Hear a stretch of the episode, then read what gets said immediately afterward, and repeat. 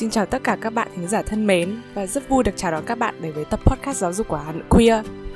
Tập podcast giáo dục này nhằm mục đích giải thích, thảo luận và chia sẻ những người thật, việc thật xoay quanh những câu hỏi, chủ đề được cộng đồng LGBTQ+ ở Việt Nam quan tâm. Chúng mình mong sẽ đem lại được cho các bạn những thông tin không chỉ chính xác mà cả những câu chuyện thực tế về ti tỉ tí ti mọi thứ trong cộng đồng. Xin chào các bạn, mình là Ren Và mình là Emil. Ở Việt Nam, nam và nữ vẫn là hai loại giới mặc định trong xã hội. Và quan niệm nói chung về tình yêu và hôn nhân là nam nữ phải đi với nhau. Nhưng bạn đã bao giờ thấy mình không hẳn là nữ không hẳn là nam hay thuộc về một thứ gì đó khác hẳn chưa? Hay bạn không thấy chút hấp dẫn nào với người khác giới hoặc có khi bạn thấy người giới nào cũng hấp dẫn? Nếu bạn chưa trải qua trải nghiệm này bạn đã thấy ai đó xung quanh bạn như vậy chưa? Vài tháng gần đây, ngôi sao âm nhạc người Mỹ Demi Lovato đã công bố mình là người non-binary và pansexual, hay được dịch trong tiếng Việt là phi nhị giới và toàn tình luyến ái. Nói cách khác, Demi coi giới của mình không phải nam hay nữ và Demi thích tất cả các giới. Nhưng tại sao Demi lại phân biệt riêng hai trải nghiệm này nhỉ? Theo quan niệm trước đây, chẳng phải nam sẽ thích nữ, còn nữ sẽ thích nam sao? Điều này là vì cách người xưa hiểu về giới vẫn còn hạn hẹp khi sử dụng bộ phận sinh dục để quyết định giới và để giới quyết định một người sẽ thích ai. Thực chất, giới của một người và họ thích ai là hai trải nghiệm hoàn toàn khác biệt. Vậy nên, để mở rộng cách chúng ta hiểu về sự muôn hình vạn trạng của giới và tính dục con người, ta có hai thuật ngữ riêng biệt là bản dạng giới và xu hướng tính dục. Tuy hay đi đôi với nhau, hai thuật ngữ này thực chất chỉ hai loại trải nghiệm hoàn toàn khác nhau và cũng chính là chủ đề khai màn cho tập podcast ngày hôm nay. Chúng mình cùng tìm hiểu về bản dạng giới và xu hướng tính dục để từ đó có cái nhìn cụ thể, sắc nét hơn về sự khác biệt giữa hai trải nghiệm này nhé.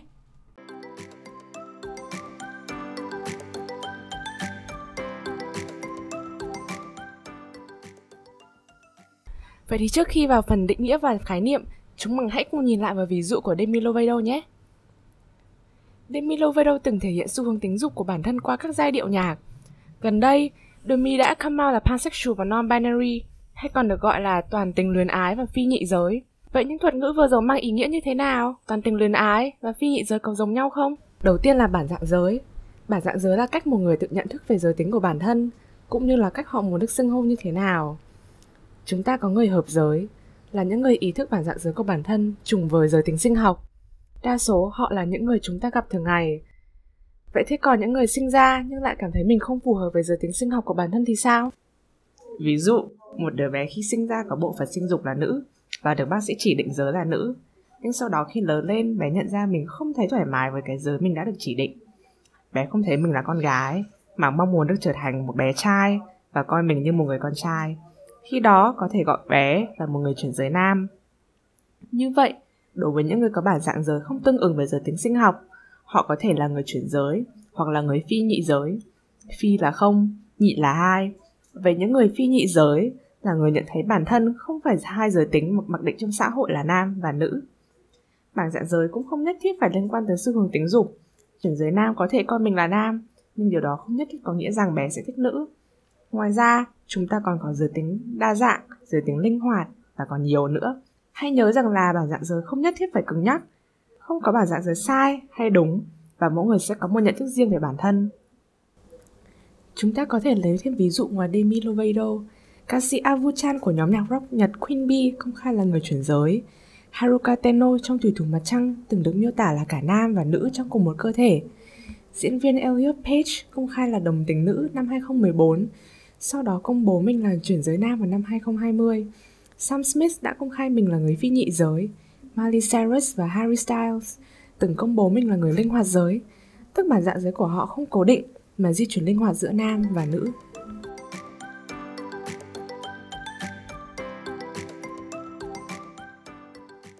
Vừa nãy chúng mình có phân biệt giữa bản dạng giới và xu hướng tính dục, rằng hai điều này không nhất thiết phải liên quan đến nhau.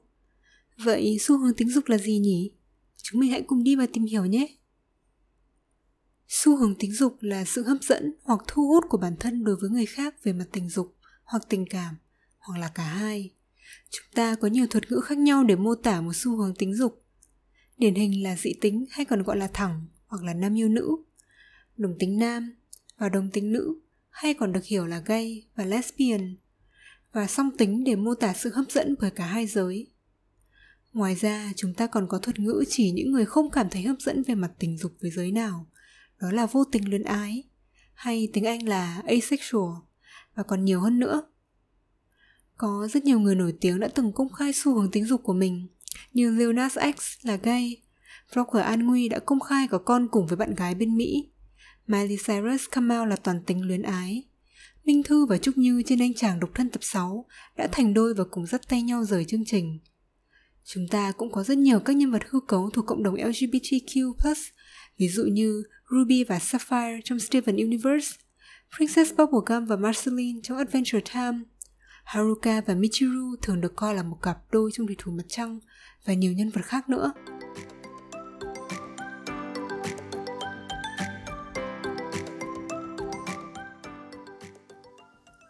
Mặc dù có sự khác nhau giữa bản dạng giới và xu hướng tính dục như vậy, tuy nhiên trong xã hội Việt Nam, sự tách biệt giữa bản dạng giới và xu hướng tình dục vẫn là một cách suy nghĩ tương đối mới và nhiều người vẫn coi nhầm lẫn hai khái niệm với nhau.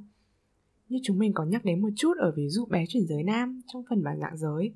Việc đứa bé coi mình là nam không có nghĩa bé sẽ thích các bạn nữ. Để gỡ dấu những hiểu nhầm này cũng như là áp dụng thực tiễn luôn định nghĩa của hai khái niệm vừa được trình bày, Chúng mình cùng điểm qua một số ví dụ thường thấy khi bản dạng giới và xu hướng tình dục bị hiểu sai cách nhé. Phổ biến nhất là sự nhầm lẫn giữa đồng tính và chuyển giới, hoặc những người đồng tính sau này sẽ trở thành người chuyển giới. Một bạn nữ yêu người cùng giới không có nghĩa bạn ý luôn muốn trở thành con trai, và ngược lại, một bạn nam yêu người cùng giới không có nghĩa bạn ý muốn trở thành con gái. Như các bạn có thể thấy ở các cặp đôi đồng giới trong giới giải trí như John Huy Trần và Huỳnh Nhiệm hay An Nguy và Alex Nguyễn họ yêu nhau mà không hề thay đổi giới của mình. Tương tự như vậy, việc những bạn nam đồng tính bị gọi là chị hay bị trêu là đi thái để thành con gái, hay gọi những bạn nữ đồng tính là anh, cả hai đều là dựa trên sự nhầm lẫn giữa bản dạng giới và xu hướng tính dục. Hơi ngược với nhầm lẫn vừa rồi, nhưng cũng xuất phát từ sự đồng hóa sai giới và xu hướng tính dục là ý niệm rằng người chuyển giới chỉ yêu người khác giới. Chúng mình cùng lấy diễn viên Elliot Page làm ví dụ để dễ hình dung nhé. Trước khi công bố mình là người chuyển giới nam vào năm ngoái, Elliot đã chia sẻ rằng mình là người đồng tính nữ vào năm 2014 và bắt đầu hẹn hò với một nữ đạo diễn múa năm 2017. Khi Elliot chuyển giới vào năm 2020, hai người vẫn tiếp tục mối quan hệ cho tới đầu năm 2021. Vậy là việc Elliot chuyển giới không có tác động gì tới chuyện tình cảm của anh với nữ đạo diễn múa này cả. Dù có là giới gì, anh vẫn yêu phụ nữ. Vậy nên, việc một người là chuyển giới không liên quan tới xu hướng tình dục của họ. Hay nói cách khác, việc họ cảm nhận như thế nào về bản thân không ảnh hưởng hay quyết định việc họ thích ai ngoài những nhầm lẫn liên quan tới quan hệ nam nữ ở trên, ta còn có một hiểu nhầm thường thấy về người phi nhị giới, cho rằng họ chưa xác định được giới của mình như chúng mình đã giải thích ở phần khái niệm, và như chính ca sĩ Sam Smith từng công khai là người phi nhị giới đã chia sẻ, người phi nhị giới không thấy mình là nam hay là nữ bản dạng giới không chỉ có nam và nữ, và trải nghiệm giới và tính dục của con người là vô cùng phong phú và đa dạng. Những người phi nhị giới không phải đang lạc lối tìm xem đích đến của mình là nam hay là nữ, mà họ tự thấy mình đang sải bước trên một con đường khác, không hề dẫn đến nam hay nữ. Một hiểu nhầm thường thấy khác là người song tính, là người có hai bộ phận sinh dục, hay còn gọi là người lưỡng tính. Hiểu lầm này có thể xuất phát từ chính cụm từ song tính trong tiếng Việt. Song tức là đồng, cùng lúc, còn tính được hiểu là giới tính theo bộ phận sinh dục. Vậy ghép hai từ này lại, ta được khái niệm có hai bộ phận sinh dục cùng một lúc. Tuy nhiên, chúng ta lại có một từ khác cho người này, và đó là người lưỡng tính. Với từ lưỡng có nghĩa là mang hai đặc tính có bản chất khác hoặc đối lập nhau. Còn từ song tính chính là bisexual trong tiếng Anh, tức là có sự hấp dẫn với hai giới hoặc nhiều hơn. Vậy nên các bạn hãy nhớ, song tính là xu hướng tính dục, còn lưỡng tính mới là hiện tượng một người có hai bộ phận sinh dục. Vừa rồi chúng mình mới chỉ nêu lên bốn ví dụ xuất hiện phổ biến nhất trong đời sống về bản dạng giới và xu hướng tính dục. Tuy nhiên trên thực tế vẫn còn nhiều hiểu lầm về hai khái niệm này mà một tập podcast không thể bao quát hết được. Mong rằng qua những phân tích trên, các bạn có thể định hình rõ hơn rằng bản dạng giới và xu hướng tính dục về cơ bản là không liên quan tới nhau. Một bên là cách mình nhìn nhận bản thân, còn một bên là mình thấy hấp dẫn bởi đối tượng nào mình là ai khác với mình yêu ai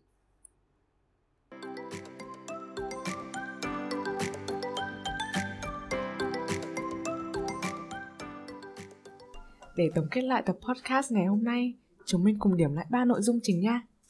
Đầu tiên, bản dạng giới là cách một người tự nhận thức về giới tính của bản thân như thế nào.